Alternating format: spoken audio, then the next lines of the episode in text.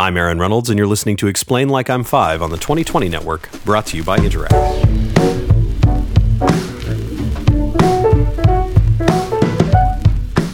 Canada has welcomed the digital economy like few other countries, but we are still reliant on physical identity documents to access government services or complete high value transactions. Interac is working to address this gap and make a secure, convenient, and privacy enhancing digital ID ecosystem a reality for Canadians. Learn more at newsroom.interac.ca.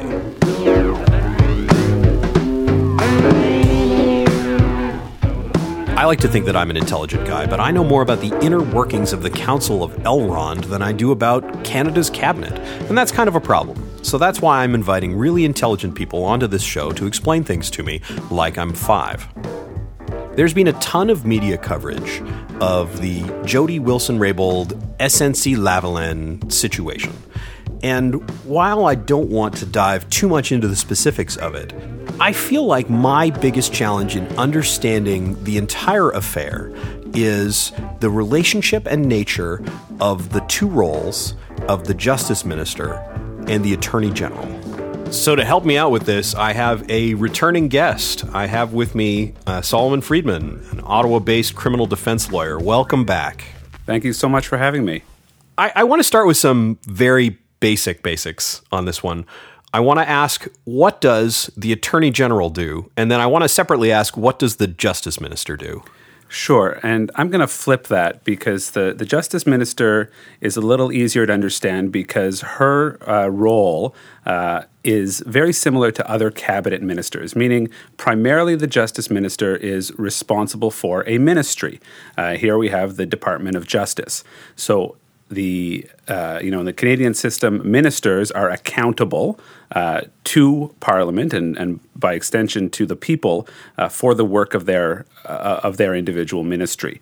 So the Minister of Justice runs the Department of Justice. That's a that's a big department. They they do all sorts of things at the Department of Justice. They uh, come up with draft legislation. They research policy uh, in all areas of law. they also conduct you know various types of, of litigation occasionally at the Department of Justice.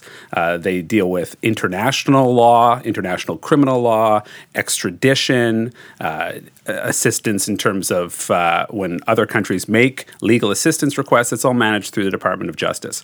And right. And so then that's an inherently political role. It is. It's it's like any uh, minister where we want to have obviously a neutral public service who are carrying out the will uh, that is the policy will of the cabinet and ultimately reporting up to uh, a minister. Now, the minister also provides legal advice to cabinet. Um, in, in fact, not only to cabinet but to the department under the Department of Justice Act, the Minister of Justice, and this is not the Attorney General, the Minister of Justice has an obligation to report at the first possible opportunity any law or proposed law uh, that appears to be inconsistent with the Charter of Rights. And, and already there, we, we smell a little bit of a problem.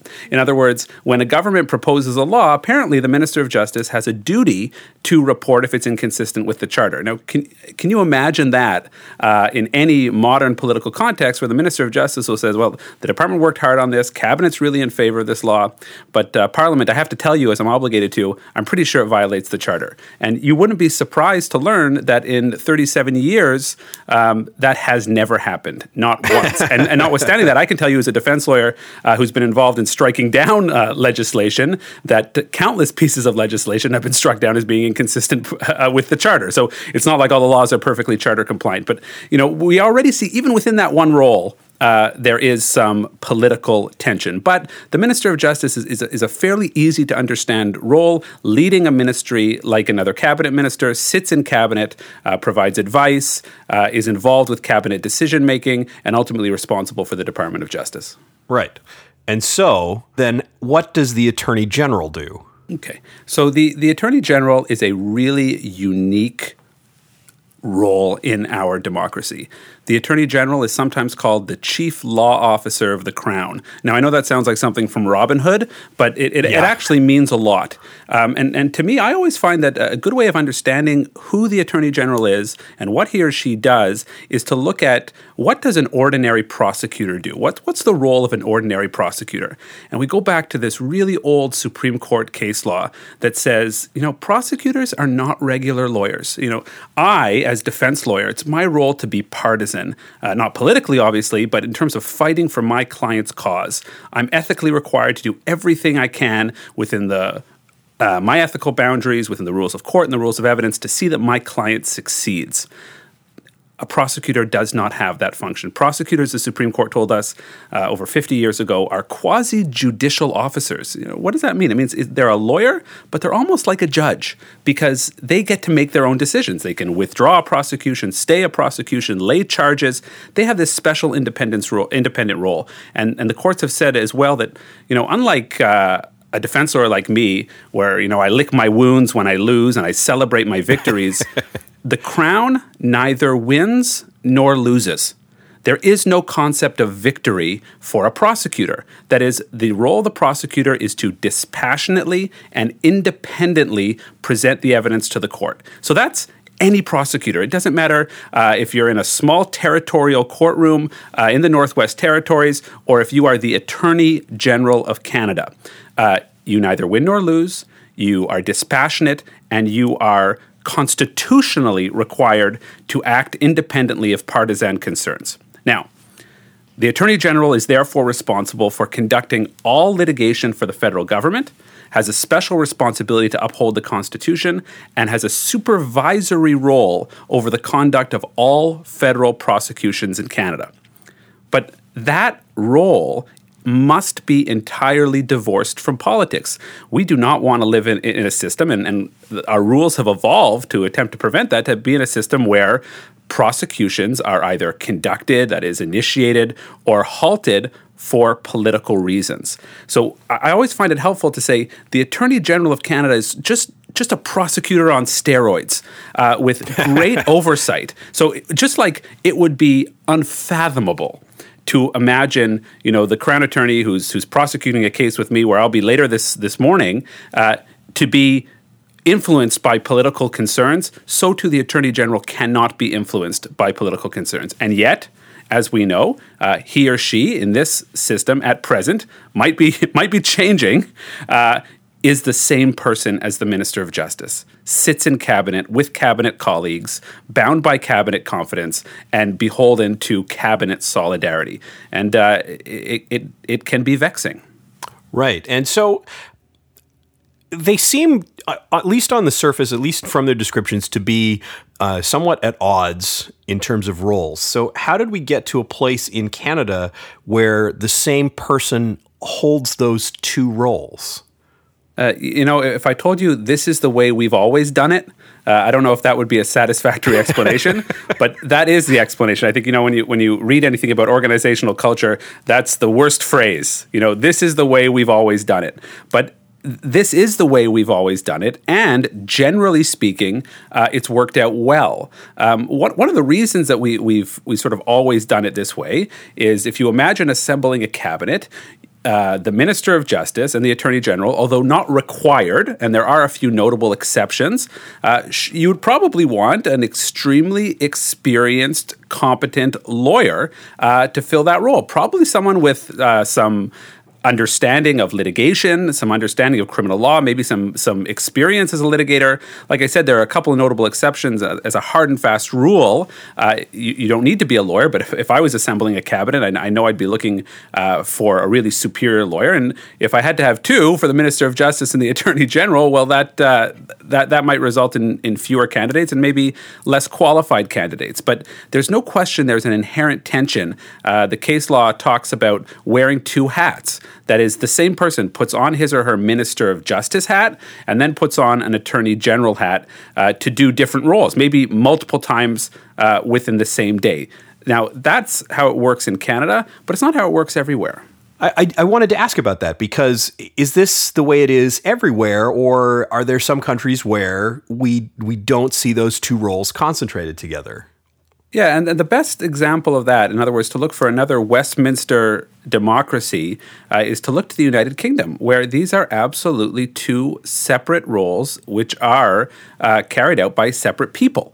Uh, the their Minister of Justice equivalent does exactly what I described with respect to to our Minister of Justice, but the uh, but the Attorney General, however, is held at arm's length uh, from cabinet. Now, still an elected person, right? We've made this okay. conscious decision that we want someone politically accountable to be the attorney general, and there are reasons for that, right? Uh, you know, one of the most fundamental tenets of our responsible democracy is that the ultimately the people need someone to hold accountable for government decision making. That, that's that's why we've set this system up the way the way we've set it up. That's what responsible government means. But in the United Kingdom, the attorney general is not a member member of cabinet. Now, I should say the Attorney General in the United Kingdom occasionally attends cabinet meetings, um, can hear cabinet concerns, but is not bound by cabinet solidarity and is not, strictly speaking, a member of the cabinet. And, of course, is not also the Minister of Justice. And actually, cabinet solidarity touches on a really important point because there was another cabinet minister who uh, resigned their position just the other day uh, because she said uh, she she cited exactly that uh, cabinet solidarity as the as the reason that she was leaving um, in this in this whole uh, situation. Uh, tell tell me more about cabinet solidarity. Yeah, so cabinet solidarity is sort of one of the uh, unwritten uh, principles of our democratic structure, and it makes a lot of sense. It means that in order for the ministers to be politically accountable uh, for not only uh, their decisions, but for the decisions of the entire ministry, uh, they need to have confidence in each other. They need to support each other. Uh, politically, that makes a lot of sense. you know, the, the cabinet forms sort of the backbone of the government. They're not just MPs sitting in parliament, they are responsible collectively for the decisions the cabinet makes And if a minister uh, feels a lack of confidence in that, well, it's very difficult to continue. So when we look at the Attorney General, if the Attorney General, and that is, remember, our chief law officer of the Crown, our prosecutor on steroids has to have solidarity, political solidarity, uh, with a number of other ministers, with the entire cabinet. Well, we can imagine how that can lead an individual into difficult territory when the lines get blurred between prosecution and politics. Right. I want to ask about other positive and negatives because that's definitely a, like a negative aspect to the the two roles being performed by the same person what are some other positives and negatives of having one person? You said one of them was just about finding uh, someone who was a, a great and experienced uh, a person in the law for the role. Uh, but what what else what else is out there for this? Sure. So you know, and, and another issue here um, relates to the fact that there is an acceptable margin to have not maybe not political influence, maybe not political pressuring, but there could be political concerns that are brought to the attention of the attorney general in exercising his or her discretion. And we've got this great legal name for it. It's what's known as the Shawcross Doctrine. And uh, people's uh, eyes might glaze over when they hear Shawcross Doctrine, or you know, former law students or law students might start suffering some PTSD. Uh, Sounds like a Robert Ludlum novel. Exactly. Uh, I, am looking forward to the movie. I think. Um, yeah, exactly. You know, so but what what what this doctrine represents, and it's it's not law, but it's sort of accepted practice with respect to the attorney general, is that given the quasi political nature, uh, and certainly in our system where the attorney general is the same person as the minister of justice, there's nothing wrong with cabinet colleagues uh, giving their perspective um, on specific duties of the attorney general. But there's a difference between uh, cabinet colleagues or the prime minister uh, giving a perspective and applying pressure or influence. Because at the end of the day, the attorney general cannot be pressured or subject to influence. That, that's the difference, right? And if we, we really drill down a, a little more deeply, you know, imagine uh, any other minister, you know, take the, the Minister of Global Affairs. If that minister doesn't perform uh, up to the Prime Minister's standard or makes decisions or, or goes off on a policy direction that the prime minister disagrees with, well, we understand the way it works in cabinet, right? Uh, the party has a leader. Uh, that leader usually is the head of government, and the ministers are responsible to the prime minister. In fact, if we want to get even more legal, we talk about the prime minister in, in Latin. I think Latin is pretty close to outlawed today as the primus inter pares, the first among equals. But it's not the same way with the attorney general. Uh, the attorney general uh, you know, when, when, when we understand really the role of the chief law officer of the crown, the chief prosecutor, essentially, uh, it, it, it is not appropriate to imagine the prime minister or anyone else saying, you do this or you lose your job. Because the attorney general, what did the Supreme Court say about prosecutors? They're quasi judicial officers.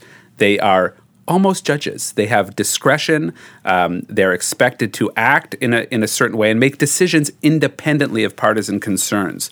So you know, while it's perfectly appropriate for an attorney general to hear what colleagues have to say, to take that into consideration if there's a particular decision to be made. If it gets to the line of either pressure or obviously, you know, threatening uh, the role, that is, you'll lose your position. That crosses the line. So you can imagine why it might be, you know, it might be helpful to have that attorney general in cabinet, maybe even also as, as, as the minister of justice, provided that that line is respected with the two roles being the same person, does that make it easier for potential legislation to be passed? Like, does that does that make it easier from a policy point of view? Yeah, well, let's remember it's the Minister of Justice who'd be responsible for sponsoring legislation, shepherding it through the House, appearing at committee. But but obviously, the input of the Attorney General, that is uh, the individual responsible for litigation uh, for the federal government, uh, for upholding constitutional values, for protecting the rule of law, for protecting the independence of the courts, uh, that person's uh, feedback would be invaluable. And, and, and in fact, it's worked very well traditionally in Canada and in every uh, province where the the role has been fused because you know we we sort of want the, our laws um, that the Minister of Justice, as Minister of Justice, is is sponsoring to be infused with those charter values, that rule of law, that that respect for this system that's embodied by the Attorney General. Um, you know, it, it, in the United Kingdom, obviously they do it differently, and it, it, seems to work for them. But we we certainly see a benefit in having that person who who can say, "Look, I'm the chief law officer of the Crown under one role," uh, but obviously that input has flowed in as well to my role a, a, as Minister of Justice. It's it's uh, it's a delicate balance, uh, but it is it's not an impossible one. But it certainly does have the potential for conflicts of interest conflict of interest. Tell me more about conflict of interest. One of the most fundamental ethical principles that governs lawyers is the requirement to avoid uh, real or perceived conflicts of interest. And, and what that means, you know, for a, an ordinary lawyer like me, is that, for example, I cannot represent two co accused charged with the same offense uh, in the same incident because one may have contrary interests to the others. I can't represent an individual if the witness, for example, in a criminal case, uh, is a client of mine because I have a duty of loyalty to my client. Uh, I have to be first and, and, foremost there to represent the interests of my client. Now, even though the Attorney General uh, doesn't have a client, uh, they are the chief law officer of the Crown, uh, the issues of conflict of interest arise. And, and one of the analogies that, that always comes to mind when we think about this dual role is you imagine a corporate board of directors, right? Imagine cabinet is a board. Now, it's a, it's a crude analogy, but it's a helpful one. Now, it would be extremely difficult to be both on the board of directors, that is, a member of the corporate organization, part of the governing mind of the corporate organization, and also be that company's lawyer. And, and that's well accepted now to be inappropriate. It may have been the way things were done for a long time, but what we understand now is how can you provide independent legal advice and counsel to a board when you yourself uh, sit on that board. And that's almost what happens with the Attorney General and the Minister of Justice. And there, there's certainly a benefit to looking at avoiding potential conflicts, um, avoiding potential issues by splitting those roles. So I don't want to talk too much about the the specifics of the the SNC Lavalin uh, you know controversy right now. I'm, I'm going to leave a lot of that to to journalists who are deeper into this story than me. But I think that one of my fundamental challenges in understanding the story was understanding the role of the Attorney General and understanding the role of the Justice Minister. And so I wanted to ask if this dual role for one person did that add to the complexity of this scenario what did that what did that what flavors did that add to this problem well it no doubt complicated it because, of course, we have an attorney general who also sits in cabinet uh, and also has to maintain, uh, in theory, cabinet solidarity. Now, in Canada, we have one level of a buffer, and that is um, since uh, the mid 2000s, introduced in 2006, um, we have a director of public prosecutions. That is, we have an independent check in between the Attorney General and the then newly created Public Prosecution Service of Canada. And the idea actually was to insulate um, all prosecutorial decision making from political interference. And if there was any uh, political and, and, interference, I don't necessarily mean in a bad way, because in fact, it's it's uh, legislatively permissible, provided that the public is notified about it and the proper steps are taken. But that was done to serve as a check.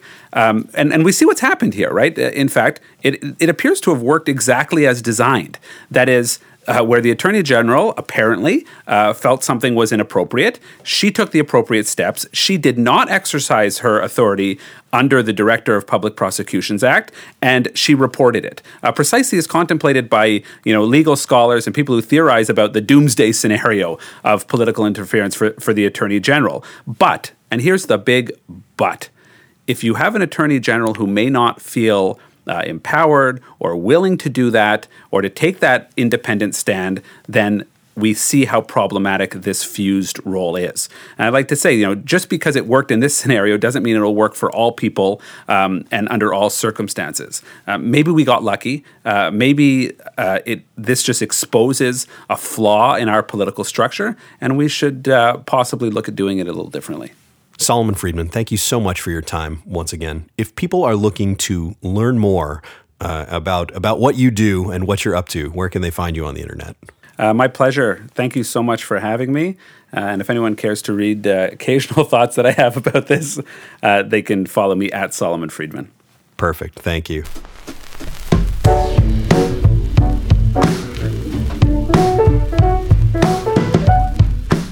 Cash has been around for thousands of years, but Canadians are increasingly turning to new methods such as mobile wallets and contactless solutions to make everyday payments.